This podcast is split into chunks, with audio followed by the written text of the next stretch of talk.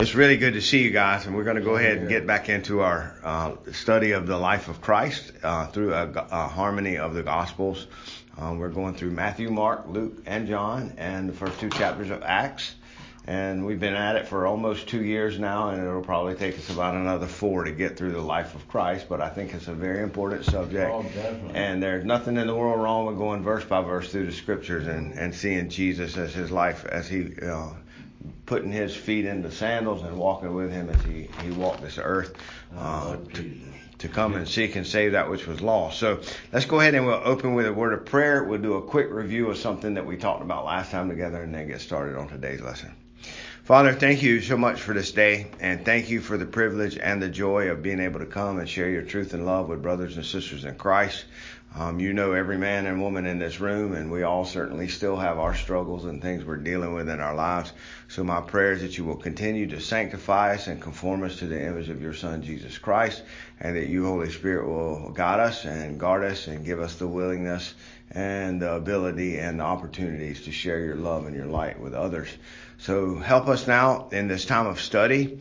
Uh, we do know that the natural man receives not the things of God, that is foolishness to him. And if we were to try to understand this on our own, Lord, we would fall on our faces. So we need you, Holy Spirit, to, to open our ears and our minds and our lives to this truth. Help us to receive it and believe it. In Christ's name we pray.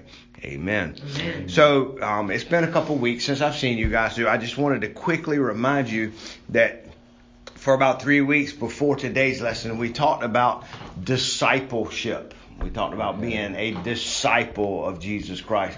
And what did we? Who remembers what that word disciple means? What does it mean to be a disciple? Follower. A follower. Good. It means to be a follower or under the discipline. I was going to say discipline. Right? Under the discipline. That's where we get that word disciple from. Yeah. Now, it wasn't like Jesus was going around and beating his disciples with whips and making them uh, making them do what he was doing. He uh, Jesus actually discipled them by what? By by uh, walking the walk and talking the talk. He showed them what it looked like to be a child of God. He showed them what it looked like to be a son of God. And that's very important in our lives too. We can't go around just beating people over the head with Bibles and expect them to conform to the image of Christ. It takes the power of the Holy Spirit, and it takes the Word of God. But these guys were disciples. They were followers. So for three years, three and a half years, these guys um, were with Jesus every day. And they saw him do miracles. They heard him preach. Uh, they, they knew him intimately as a friend. And they saw what it looked like to, for, to know God. Remember, he told Thomas, he said, "If you have seen me, you have seen the Father." Jesus is the direct character, the direct expression of who his Father is. He's a chip off the old block, if you will, right? And yeah. so he's he's he's uh, God in the flesh. He clothed himself in humanity and walked among us so that we can know him. And so as we were talking about Jesus teaching his disciples, uh, the last time we were together, he gave them some warnings. And some of the warnings that he gave them was that the world is not going to like you. Yeah, that you are not going to be uh, greeted and welcomed into people's homes, that people are going to revile you, people are going to hate you, people are going to curse you, and you are going to live a life that is going to be uh, scattered with um, persecution and hardship, right, and hunger and pain and jail and suffering, right? Now, generally, when we hear a pastor in a church offering salvation to people, they usually don't bring that up, do they? No. They not don't. At first, right, no. Right? It's not. It's not like they say, "Hey, not you, part of the welcome yeah, package. come, come and come and join Jesus and uh, die." And yeah. But but that really is the message, isn't it? What did Jesus yes, say? You got to take up your cross and follow him. You got to learn to die to self and live for Christ. And and so uh, I think we do a disservice in the world today when we try to make people think uh, that the Christian life, that being a disciple of Jesus Christ, is just some glorious thing where all of our but bills I, are going I to be. I have to say something there, because the life I was living before was so horrible, so awful, and when Christ came into my life, it is a thousand times better. No matter how much I could be persecuted, I was persecuted then. But in yeah. my case, my life is better. It's better. It's happier. I feel safer. I'm. I. I'm. I feel protected. I'm safe. Good. And and I don't have to survive no anymore. So I can dream now. You know, what is heaven going to be like? And so I. Yeah. But, so when when Jesus saves us, he sets us free from the bondage of sin. So we were being persecuted, but we were being persecuted by our own ignorance well, and rebellion okay, to him and his law. You, you see what I mean? And and so we were being persecuted. We were suffering. Our suffering. Bodies were being destroyed by yep. bad decisions we were making. Um, we had embraced the world. Um, how did Paul put it? He said, you were on the course of this world, following the prince of the power of the air, following the spirits and now working in the sons of disobedience. And in times past, we had our walk in this world, and we were on a path for destruction, is the way that Paul put it.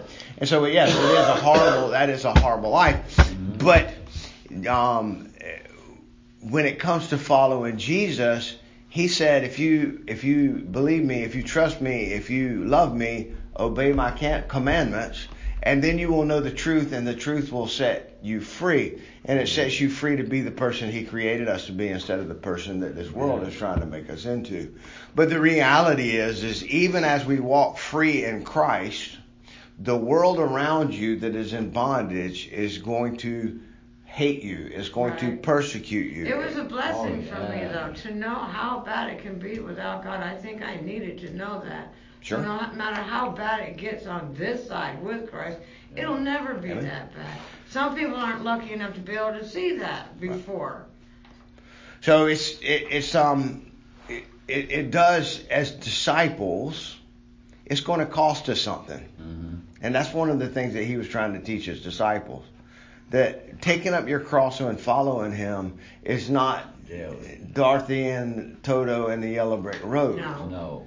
it's no. a it's a life of death to self and a life of living for Christ. And that's a that's a hard thing for us to do because we kind of like ourselves. And to die to self is not something that we particularly embrace. We like to, I, I would say I like to put in myself first. Sure. And we all I, and I we all do. And so during the three and a half years of Jesus' life, he was teaching his disciples what it was to be a disciple. But not only did Jesus teach them what it was to be a disciple, but he showed them what it was to be a follower of God. He showed them what it really looked like to follow God. And they followed him to the cross. Now, remember what happened at the cross. They nailed him to the cross. What did all the disciples do? They ran. Hid. They ran and hid. Why? Because they were scared that they were going to get arrested and put into the same yeah. situation that he was in. And so with that said, we're going to see the example of John the Baptist today. We're going to see the example of John the Baptist. And so our lesson today is going to be basically on John the Baptist. Now remember, we've learned about him in the past. John the Baptist was one, the one prophesied in the Old Testament. In the book of Malachi, it said that uh, that God, before the Messiah comes, that he would send a voice crying in the wilderness that would say, "Make uh, make a way for for the King. The Messiah is here. You know, here he is." And so the Old Testament prophesied that before the Messiah comes, that God would send a messenger. A well, herald. He's a cousin. Yeah, he is his cousin. Yep. And and he was going to proclaim that Jesus has come. And so y'all remember the story uh, in John we did. This has been uh, maybe a year and a half ago, where John baptized Jesus. Yeah. Remember in the wilderness, John was out there preaching, "Repent, uh, for the kingdom is at hand." And and turn from your sin and self, and behold the Lamb of God that takes away the sin of the world. We remember all of that. And when Jesus was baptized, remember when he came out of the water, they saw uh, John saw the dove, the Spirit of God hovering like a dove and settling upon Jesus to empower him to do what he was called to do. Mm-hmm. And so John played a very important role in announcing that the Messiah was here. That the Messiah was here. And in the same way, we set, we have a very similar uh, responsibility on us as his disciples now, don't we? And not only do we say that that the that G, the Messiah is here, but he has completed his task. What was his task? It is finished. His task was to come and purchase a people for himself, uh, for his Father through his shed blood.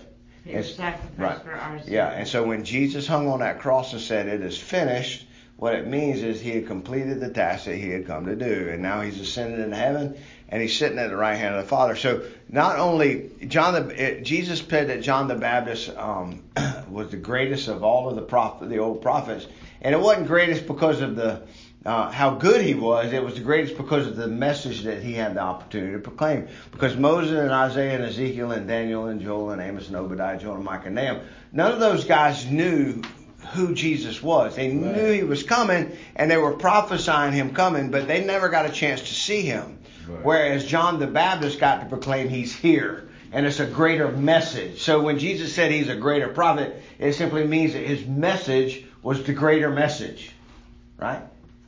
But it also said that he doesn't even compare to the least in the kingdom of God. Why? Because now we have more of a message to proclaim. What is the message that we have to proclaim? He's that risen. Jesus has risen, that he's come and died for our sins. He was buried in a grave. Three days later, he rose from the dead. Now he's ascended into heaven, and he's the King of kings and Lord of lords. And even though you live in a world that looks like it's falling apart, Jesus is sitting on his throne in heaven waiting for his enemies to be made his footstool. He's not up there pulling his hair going, oh no, what am I going to do with all those crazy people bombing one another and killing one another? What am I going to do about all these hurricanes and these earthquakes and these tornadoes and, and all of this and the wars and the persecutions and, and, and my church is in a mess? And he's not up there pulling his hair worried about things. Why? Because he's God and he's in control. He doesn't have to be worried about he's anything. He's already chosen the but, people that will be in the kingdom sure. of heaven.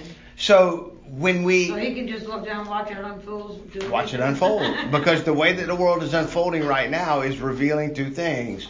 It's revealing people. Those that belong to him, and it's revealing those yeah, that don't belong to right. him. Yeah. Right? And yeah. so the and, and that, that same thing works for our persecution and, and our discipleship. A true disciple is going to... Uh, train and learn and fight and struggle and do. You see? That his sheep are going to follow him. No matter what. Right? He said, I know my sheep. My sheep know me. When I call, they, they come and they follow me. And so where are we to follow him? We're to follow him to the cross. We're to die with him and be buried with him. And then one day we're going to be Raised, raised again and seated with him in heaven, you see? And so we follow him. And as disciples, that's what we're doing.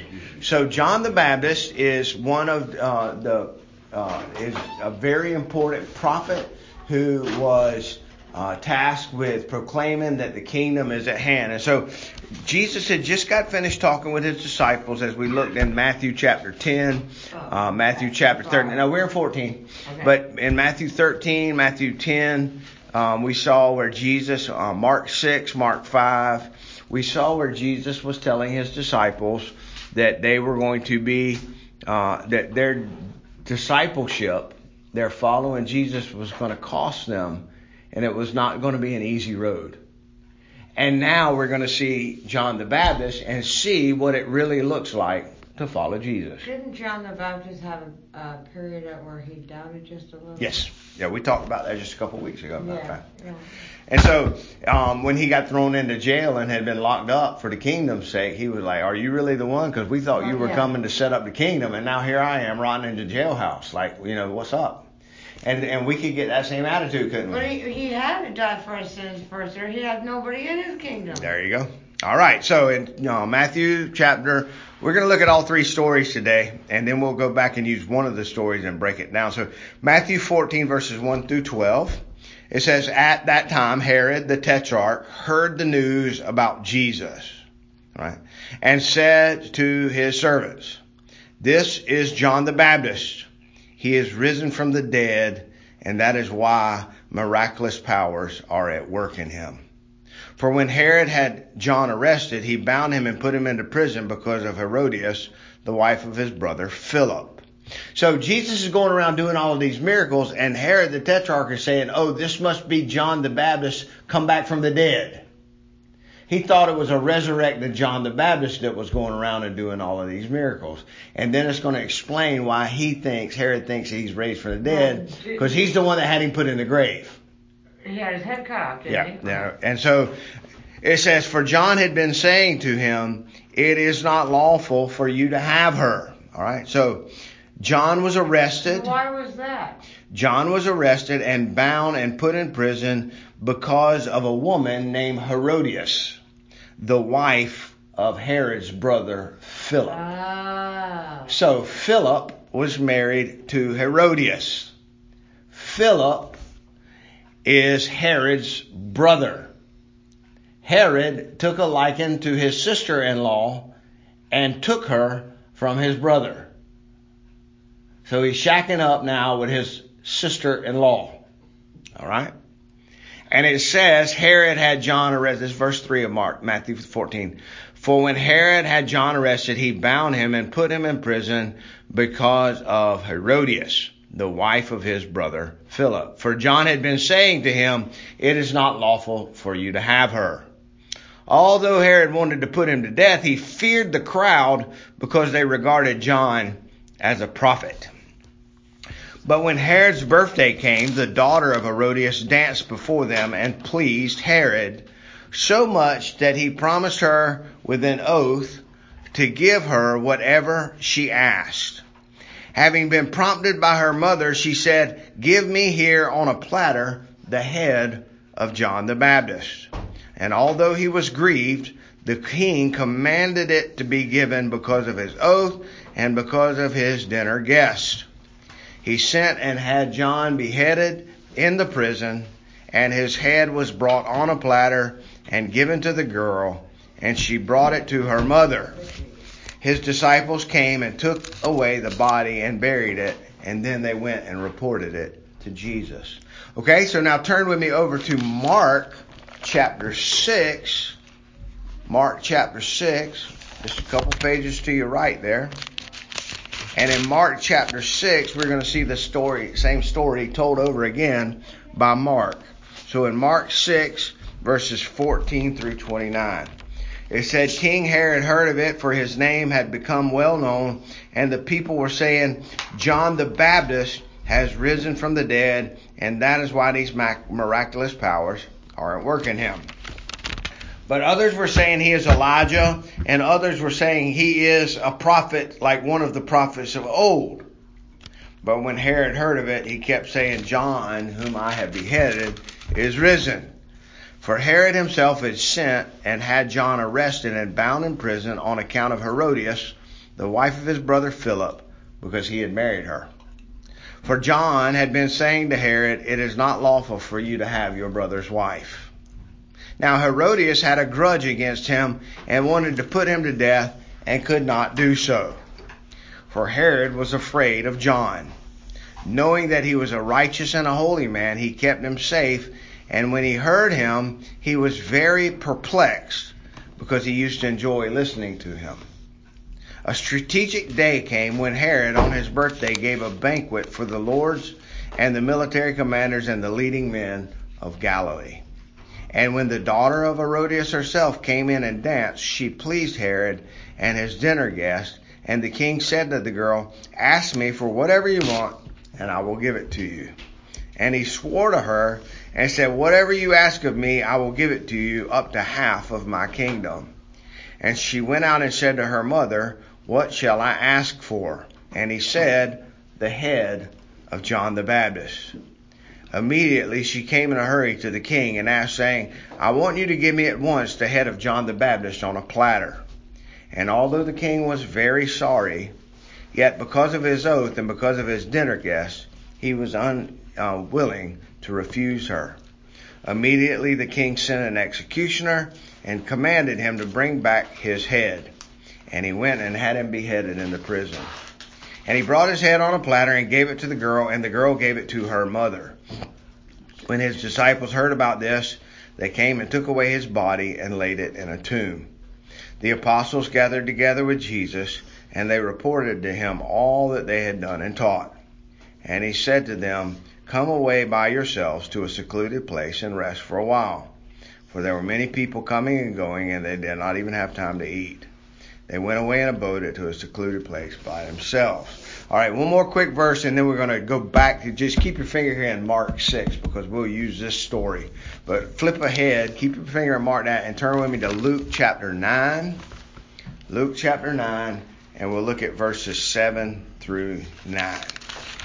Luke chapter nine, verses seven through nine. And this is what it said. Now Herod the Tetrarch heard of all that was happening, and he was greatly perplexed, because it was said by some that John had risen from the dead, and by some that Elijah had appeared, and by others that one of the prophets of old had risen again. Herod said, I myself had John beheaded, but who is this man about whom I hear such things? And he kept trying to see him. Okay?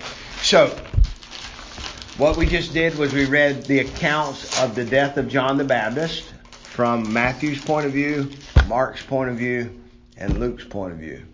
And all three of those stories, when we read them in harmony, help us to have a better picture of what happened to John, right? That's what we do when we talk about a harmony of the Gospels. Wow. If you were to if you were to go out, and we were leaving this parking lot today and there was a wreck at the intersection of that red light out there, and you stick, stuck around, the police would come and take uh, witness uh, reports from all of the people that saw it. And would everybody tell the policeman the same exact thing? No. No. Why not? They don't remember it the same way, or they saw it with their own perspective. Okay, good. So a mechanic might have said, yeah, that was a Ford F one fifty, you know, uh, uh, extended cab with, with dual, dualies on the back of it, you know. And uh, and Albert said, yeah, but it had a pink stripe down the side. There you go. and and maybe one of the doctors pulling out of the, the hospital might say, yeah, I saw the young lady's head snap back when she was hit, right, right. And she's probably got, he would have looked at it from a doctor's perspective. And that's exactly what you have going on when you read the accounts of Matthew, Mark, Luke, and John. You're hearing it from four different perspectives. Luke was a doctor. So when we, we go to the the crucifixion of Jesus, who do you think is going to have the most graphic picture of the crucifixion of Jesus? Right. It's going to be the doctor, who would be concerned more with the physicality or the physical nature of the crucifixion. He would notice what happened to his hands, notice what happened when they stuck this uh, spear in his side, that kind of thing. And so in this story today, we've seen the story of John the Baptist. And just from the get-go, what do we know happened? John the Baptist had his head cut off. He was martyred. Now that word martyr means witness. Okay? How many of y'all have ever heard of a martyr before? What is a martyr?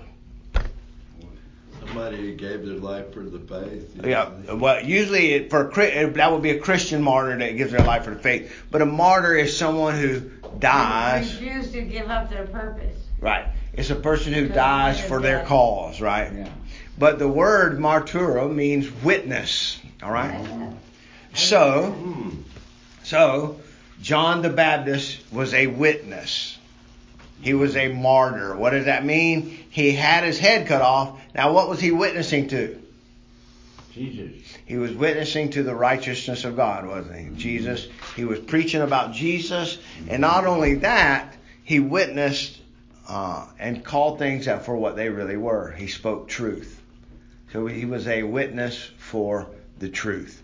So, the background to the story was that Herod the Tetrarch, that's basically the mayor or the governor of that town, right?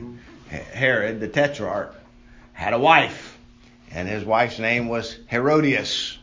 And Herodias had been at one time married to his brother Philip. So he stole his sister-in-law from his brother, and he married her.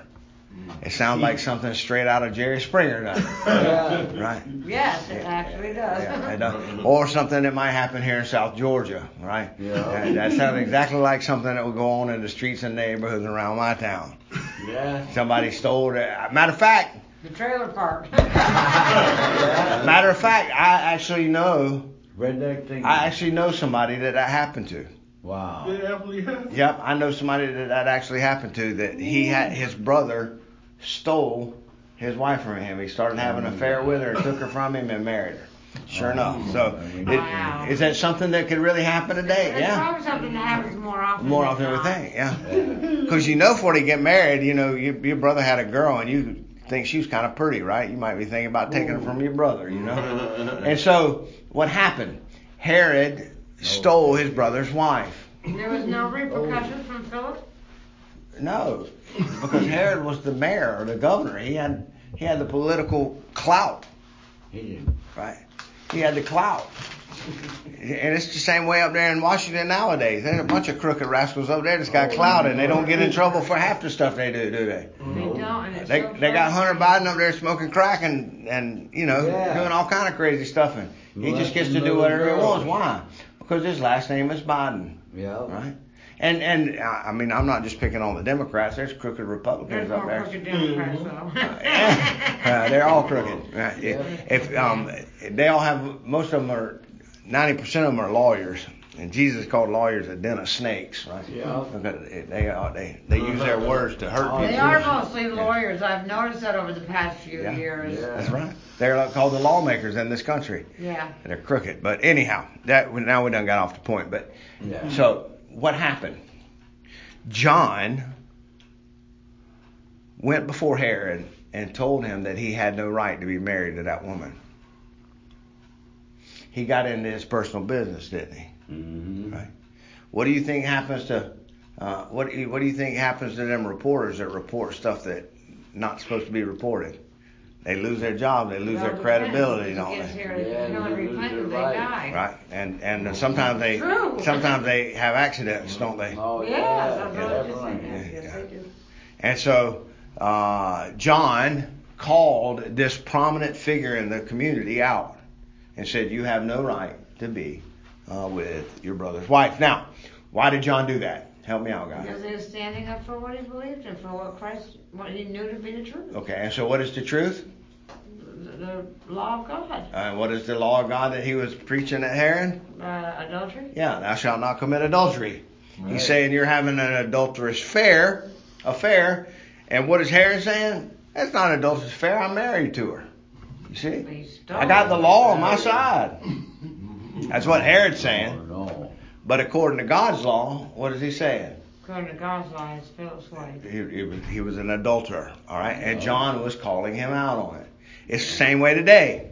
And and, and uh, there's people running around um, doing all kind of things nowadays, and, and you know what they'll say? Well, that was it, it, back in that era. That, that don't count anymore. That rule don't count for us because those people, they weren't educated. They didn't understand anything back then. And I want you to think about the implications of this. How guilty are we as the body of Christ, as his disciples, as his followers, for not standing up for the truth when we have the opportunity to? All right. How guilty are we? Very guilty. And I can tell you I'm guilty of it. Mm-hmm. Um, I, I just, had, matter of fact, I just had a young lady the other night. I was working in a, in a, of course, now it wasn't a mental ward, but I was working with a young lady who was in her twenties, and she told me that she wanted to be a preacher. She said, I think God's calling me to be a preacher. Right? And I bit the side of my cheek because I wanted to bash her over the head with a Bible and tell her, you are a woman and you are not right. qualified to be a preacher. Mm-hmm. But I feel the same way. But there was a part of me that wanted to continue counseling with this young lady and sharing the gospel of Jesus Christ with her. She could be a teacher of women, right? Yeah. To, but I wanted to share the gospel with her, and there was a part of me that backed off of our, yeah. of bringing that up. You see what I mean? Like yeah. I probably, when I left there, I prayed about it. I probably should have said something about it. I should have said something like you just said, Lori. Um, you're the, according to God's word, you are not qualified to be a pastor, but you can be a yeah. teacher of women. Yes, I, I should I should have said something like that, but I didn't. I backed away from the argument, right? Because I wanted to keep the peace, right. and I wanted to continue to share the gospel with this young lady. Right.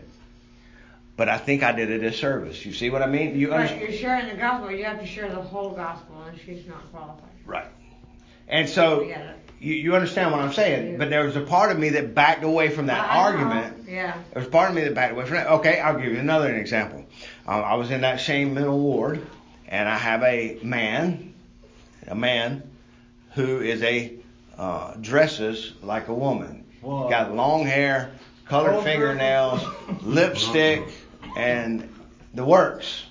No. The only problem was he was wearing spandex, and I can tell you that he was not a woman. Oh, yeah. Okay. Oh wow. Now we were right. We were in the middle of the the Bible lesson. He actually, the guy actually, he he giggles and laughs the whole time that I'm teaching because he's not a believer. He's in re- complete right. utter rebellion against God. But he does stay in the class and he listens to the lessons that we're we're teaching, and that's it important.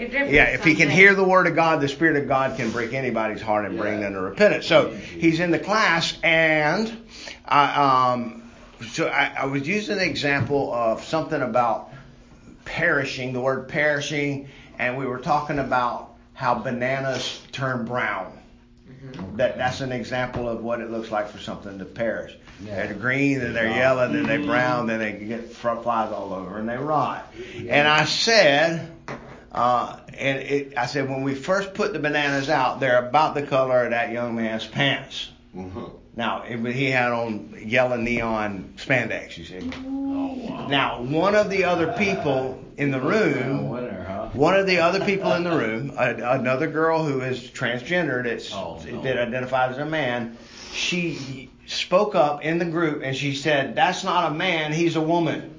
Now listen to what she oh, said. That's um, not a man, he's a woman. He's a woman. All right? So there's complete, utter confusion in the room. Right. You understand? That's how confused they are. Now, they don't know what they're now, doing. They just want to rebel. So think about it. They're, they're in rebellion. That's exactly right. And so... The guy in the spandex, the, Whoa. the guy in the spandex, did not say anything. He kept his mouth shut. He, really? Yeah, which surprised me. I thought he was going to like tell yeah. me that I needed oh, wow. to address him as ma'am. But, but he kept quiet, but this other yes, person ma'am. spoke up. All right? Yeah. Now, for the sake of the class, I dropped it right there. Yeah. Are you with me? Yeah. Now, I could have went right to Romans one, right? Or Corinthians six. I could have went and to the book of Leviticus and showed them where they are in complete, utter rebellion to God. Yes, you should have. But I wanted, I had a group of people in that that were locked in on the lesson that we were doing, and I didn't want to get sidetracked. All right. So in this situation... I didn't back away because I was afraid to that they were going to argue back with me. Mm-hmm. Well, I backed away because I just didn't want to get into a, a silly argument yeah. with a group of people that were in utter rebellion. I am in a mental ward. Right. So mm-hmm. I, I, know, I don't know if I'm right or not, but I think you did the right thing in that case. Right. But not in the first. Okay. So you understand you the point, and way? you understand. The, Do I what now? Feel the same yeah, I, I'm I'm glad that I didn't. I've actually worked with this guy. For, he's been in and out f- for several years now. I've been dealing with him. And what what is what's happened is is God has turned the poor fellow over to a reprobate mind. Like he's well, I don't know if he turned him over to a reprobate mind, but he's turned him over to his own foolishness. And the guy is like the guy is hurting really bad. Like he's on drugs and he's yeah. he's he's you know, dependent on he's dependent on psychoactive um, medications to drugs. keep him balanced. Right? Don't oh, they, wow. they can they can get in the way of people. They're in the Word of God. Yeah. I think they can. They, they can, and so it, and it, so it was the same thing. Um, and I'm telling you guys, like it, it, the same thing happens the the younger generation. So especially teenage girls. I have never in my life, and just over the last couple two years or so, the the way that this uh, L G B T W X Y Z crowd has amped up the teachings in our school systems and how they've inundated the newspapers and the magazines and the periodicals and and the, and the the television shows that the kids are watching and everything. Like they have literally been brainwashed, and I cannot tell you. I, I would. I, now again, I'm I'm working with a, a skewed uh, group because all of these kids are in behavioral clinics. All right.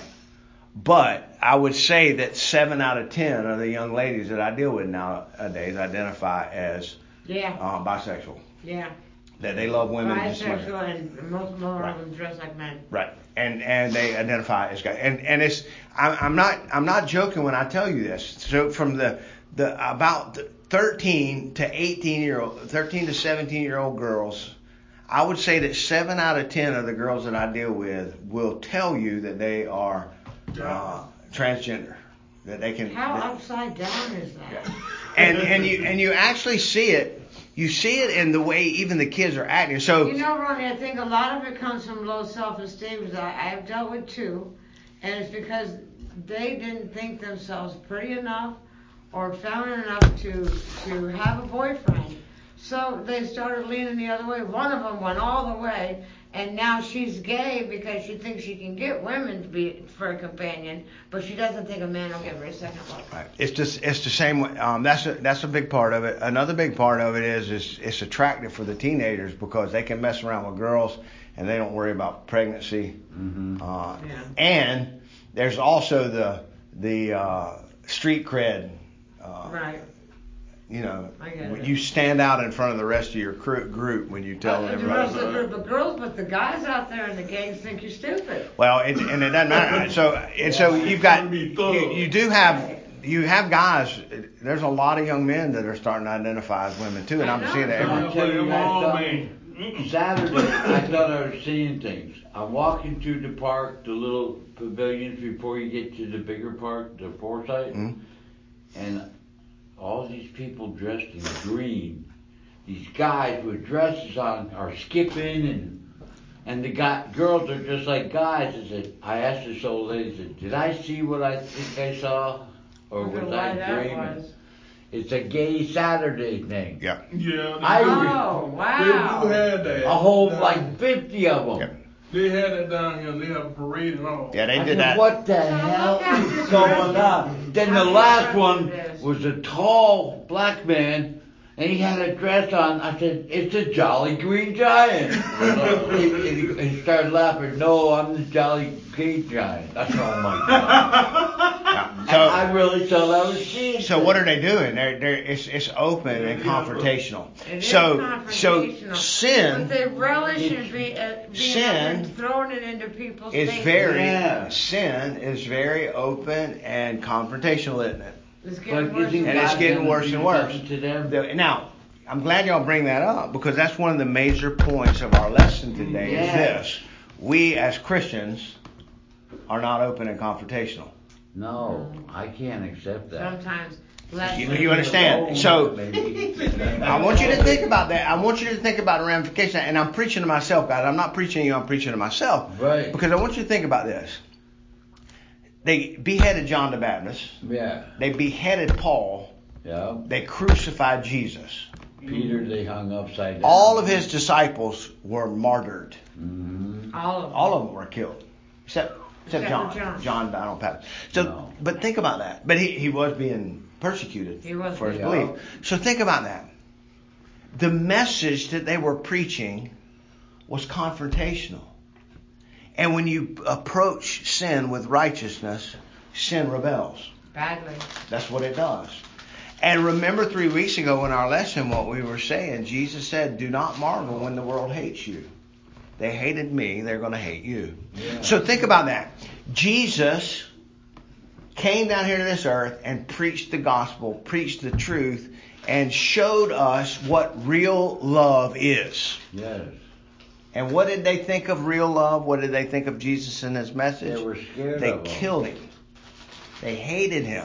They, they were in utter rebellion. Because he, I think they were more scared. Power. He threatened their power. They, yeah, they were scared because he, he was bringing judgment upon them. I mean, he, he was, his righteousness was judging them and condemning them in their lives and the way that they were living their lives. Exactly. And so, so think about that.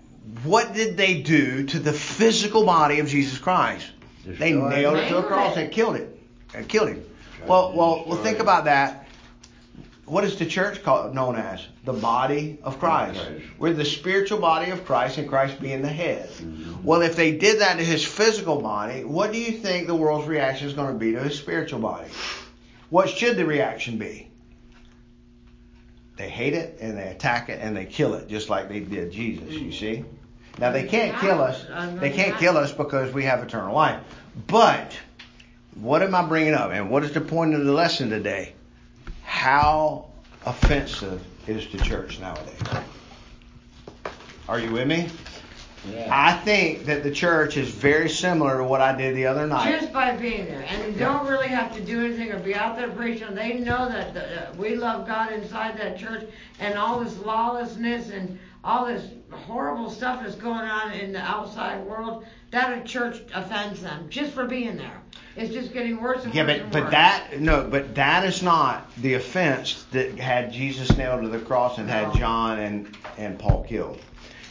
The offense was Jesus and his disciples and John and Paul went out of the temple and went out into the street. Paul went in and called the Romans out on all of their pagan gods and goddesses and told them how wicked they were. And that they were filthy demons and idols. That was, you see? Yeah, yeah. Paul went out and preached against, uh, he called he called the gay people arsenicoites. It, it means that they were gay. They were physically acting in an act that was, was uh, uh, what is God's word for that? Um, an abomination. Abomination, yeah. Right. I mean, we, we get the term Sodom from Sodomy, Sodomy from Sodom. And God said that that wicked place was an abomination to him. Yeah. And he showed us what he does. We God showed us what his righteousness looks like when it's poured out on the world. All right? Mm-hmm. Now, what are we supposed to do? We are supposed to be confrontational with the world. Mm-hmm. And what we what we say is, and I'm I'm I'm speaking from own personal guilt in this. In the attempt of loving others, I avoid calling them out on what is killing them. Mm-hmm. Are, are you with me? Like I, yeah. with with with with the express interest of that person's eternal soul and mind, I rationalize and reason within myself that if I can get them to like me, then they will sit long enough to hear the gospel, and then God can save them. And that is a wrong attitude. Right, because they're yeah. carrying right. on in their sin right in front of you, and you're saying nothing. Right, and you say nothing. And, and as as the brother, you're supposed to tell them. That's exactly right. Yeah. So, as his disciples, what is required of us? We're number one. It's very important we live a righteous life. You see, right. see, if I if I'm guilty of that same sin, I have no right in calling them out. Right. And a lot of times that's our problem, isn't it?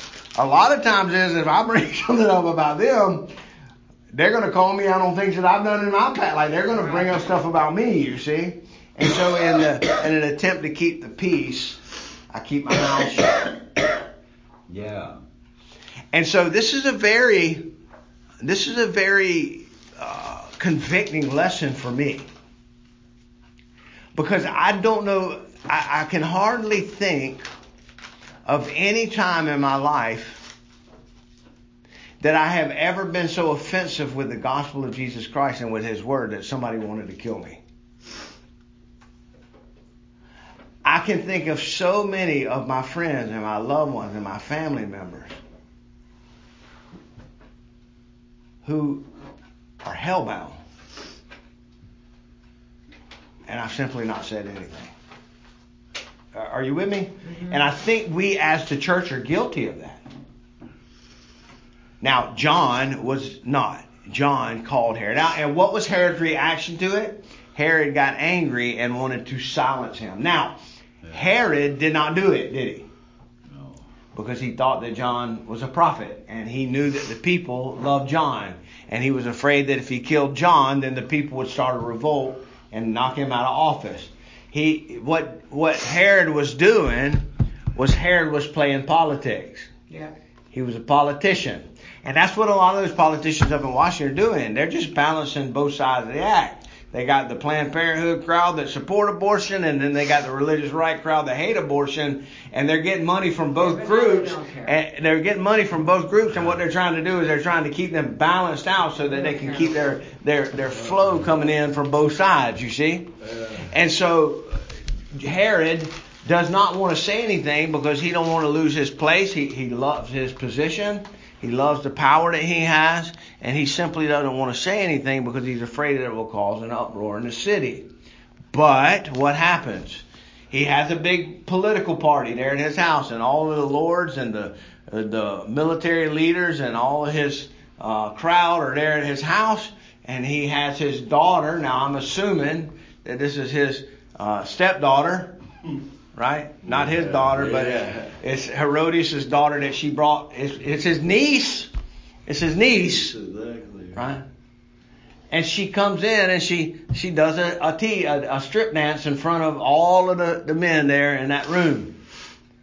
And what happens? All of them were awestruck at the dance that this girl did, and Herod was awestruck himself. Uh, I don't I don't know what was going on through his mind, you know.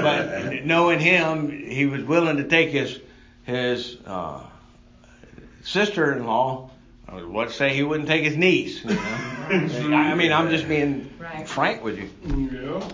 And so he makes a vow in front of all of the political leaders of the realm that are all in the room with him. And he says, that was beautiful. Ask me anything that you want and I'll give it to you, up to half of my kingdom. Right? Mm-hmm. So now his the, uh, stepdaughter, his niece, whoever she is. I would have taken the kingdom. Yeah, yeah, give me half the kingdom, right? Yeah, but, but, she, but she what doesn't do with the head, right? She doesn't. She goes to her mom and asks her mom, "Hey, her mom hates hey, I've got Baptist so badly. Hey, I got your husband on the hook here. You know, what do you want?" And she said, "I want John the Baptist's head." Right? What is what is the old saying? Hell hath no fury like a, a woman scorned, right? Born, yeah. And even though Herod was willing to live with John, calling him out on his lifestyle, she wasn't. She didn't like it. And so she said, I want John the Baptist's head on a platter. Right? I want you to look at a couple of things. Look, let's look at that Mark six passage really quick. And look at verse eighteen. It says, for John had been saying to Herod, it is not lawful for you to have your brother's wife. Mm. All right? So what is he saying? It's against the standards of God's righteousness for you to be with that woman. Now, uh, it is not lawful for you to have your brother's wife. It doesn't say it's not lawful for you to marry your brother's wife. It said to have her, because in God's eyes, she's still his brother's wife, isn't it? You see? So he's just in, caught up in the act of adultery. And so what is the issue here? The issue is, is that John is standing firm on the law of God and what it says. And he's presenting that to someone who is not. Right? He's standing firm on what God says is righteous. And he's sharing that with someone who is unrighteous. And what is the attitude? Shut him up. Silence him. You see? And so it's an outward expression of that inward rebellion in the heart of fallen man. Right? Let's um, keep you, keep your finger there in Mark six, and let's look over really quickly over in the book of Romans.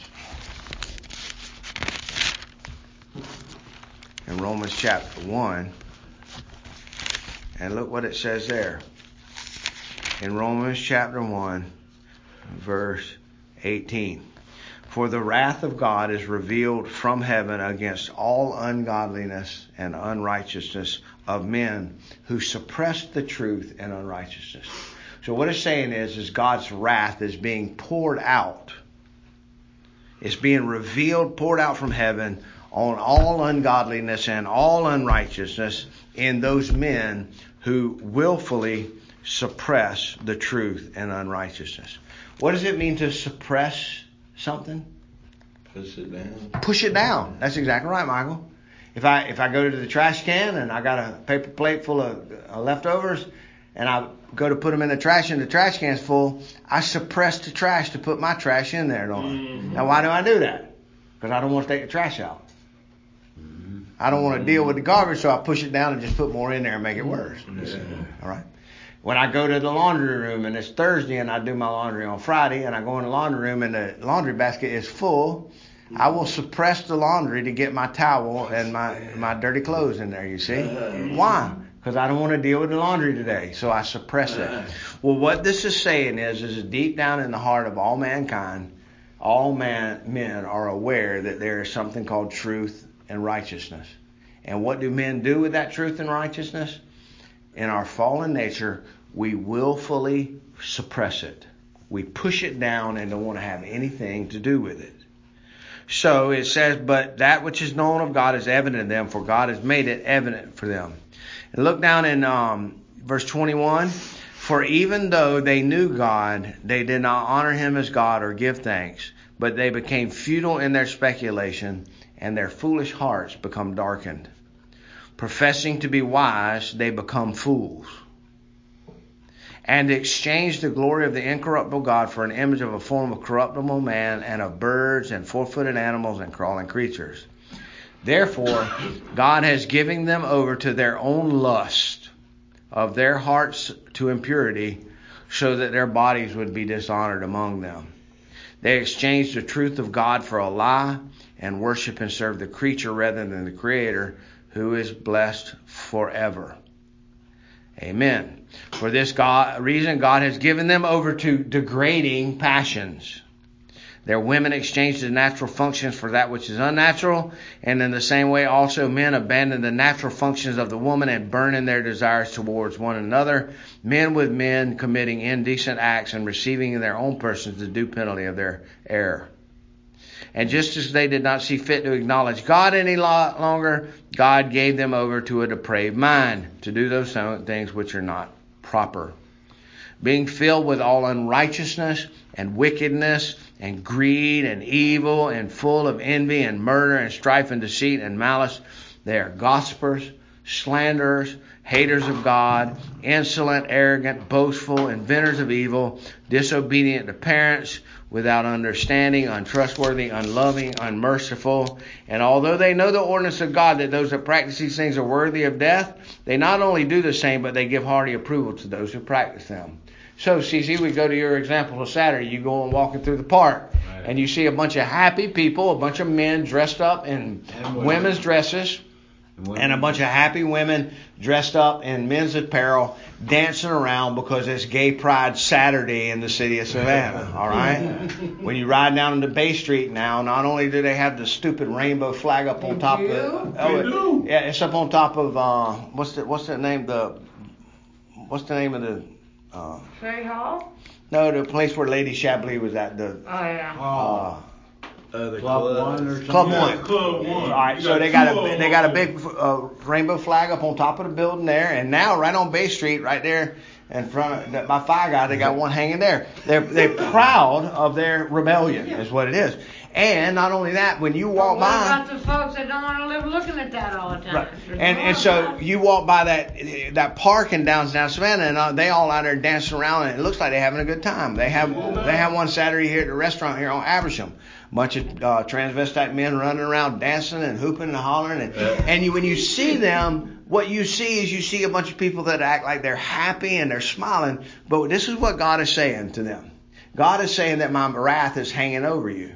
And the way that I show you that I'm angry at you is I simply turn you over to your own wickedness. And what did he say? He said they might look happy, but they are filled with unrighteousness and wickedness and greed and evil and full of envy and murder and strife and deceit and malice, gossip, slanderers, haters of God, insolent, arrogant, boastful, inventors of evil and disobedient to their parents. So now, not just to point the finger at the L G B T Q crowd, because the reality is, if you go downtown on a Saturday night, there's a bunch of heterosexual people in bars and clubs and nightclubs. I were right sleeping, down in the sleep, middle of it. Sleeping around on their husbands and their wives and hiding in dark corners and doing things they shouldn't do. You see? Yeah. And the reality is, is God is angry with this fallen world. And his wrath is on it. And the terrifying thing and the, the convicting thing for me and you as the church is, there's a lot of his sheep that are drowning in that muck and that mire out there. And we have been commanded to go and be salt and light to them. And according to him, what does it look like to be salt and light in them? We're to do the same things that John the Baptist did.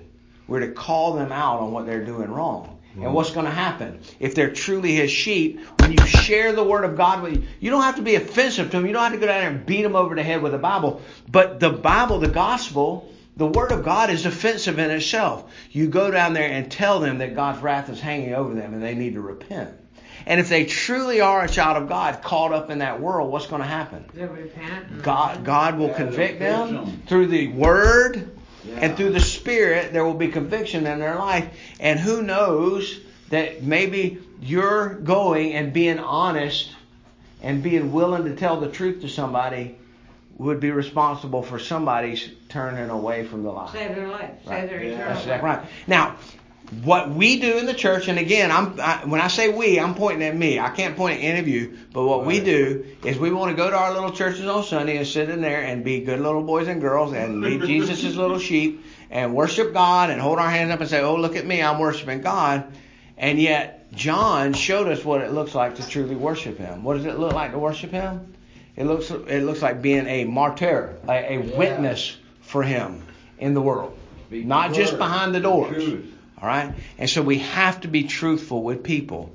So I want to. We got to finish because we only got a minute left. Remember, Jesus had just spent all kind of time telling his disciples, "Don't be amazed when they hate you.